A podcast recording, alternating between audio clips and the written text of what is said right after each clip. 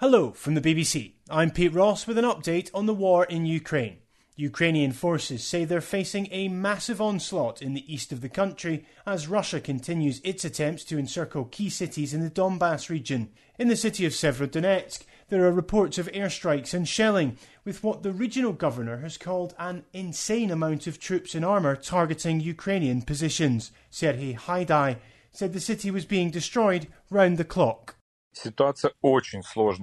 The situation is very difficult at the moment in Severodonetsk. Russia has thrown absolutely everything at it in order to seize the city because it's the administrative center of the Luhansk region. So far, the Russian army hasn't had any particular victories in the area, and so at the very least, they want to claim Severodonetsk. So every day there's shelling 24 7, and Russia has thrown an enormous amount of military hardware and troops at making this victory possible.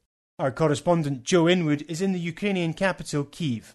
This is the way the war looks set to play out. Village by village, town by town, Russian forces bombard, encircle, then overwhelm with sheer force of numbers. The governor of Luhansk region said the Russians were approaching their positions from all sides. Sergei Haidai wrote on social media, the shelling is increasing more and more. The Russian army has decided to completely destroy Severodonetsk. Encircling that city, the last Ukrainian holdout on the east bank of a crucial river, seems to be the current strategy. But in the way of Russian troops remain some of the most determined and battle hardened forces in the Ukrainian army. Elsewhere, away from the front lines, there have been Russian missile strikes on the cities of Zaporizhzhia in the south and Kryvyi in central Ukraine.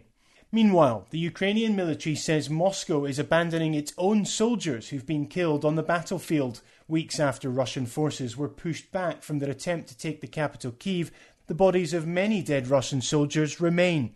Some were buried by Ukrainian villagers, while others have been exhumed and are being stored in refrigerated train carriages which are rapidly filling up. Ukraine says Russia shows no interest in getting the bodies of its troops back.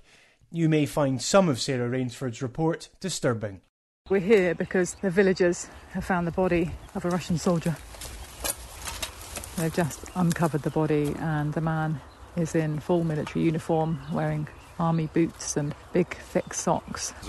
Russians have a slogan we don't abandon our own. But Colonel Vladimir Lyamzin, who's in charge of the exhumation, says this is proof that they do. The bodies that we have found show they treat their people as rubbish, as cannon fodder. They don't need their soldiers, they throw them here. Retreat and leave the bodies. Talking to villagers, no one could tell me how this soldier actually got left behind. But he's definitely not the only one. Neither side in this war will admit how many of their soldiers are missing or dead. And we did speak to three Ukrainian soldiers' mothers who are struggling to get their government to recover the bodies of their sons. On the diplomatic front, the mayor of Kiev, Vitaly Klitschko, and his brother Vladimir have been at the World Economic Forum in Davos to call for continuing support for Ukraine. They fear rising fuel and food prices could weaken European support for their country.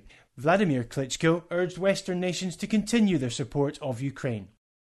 It is important to isolate Russia financially, economically. Every cent that they're getting is getting the budgets to finance the war in Ukraine right now and buy more weapons and finance their soldiers and that are killing us now, Ukrainians. And that's why it needs to be cut out and stopped. And this, this is about speaking about isolation of Russia.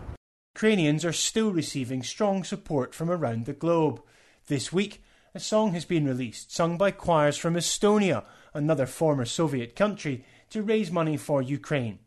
Composer Jonas Tarm arranged the music and is one of the organisers.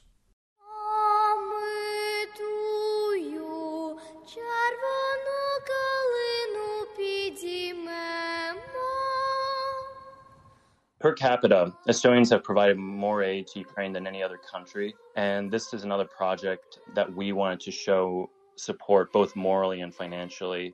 All the money being raised in this project is going for humanitarian aid for Ukraine. I think the main thing is Estonians identify with Ukrainians in this situation, historically speaking. Estonia itself has been invaded and occupied many times throughout its history, and many Estonians feel that Ukraine is fighting for their freedom as well. Those are the latest developments on day 91 of Russia's invasion. I'm Pete Ross at the BBC.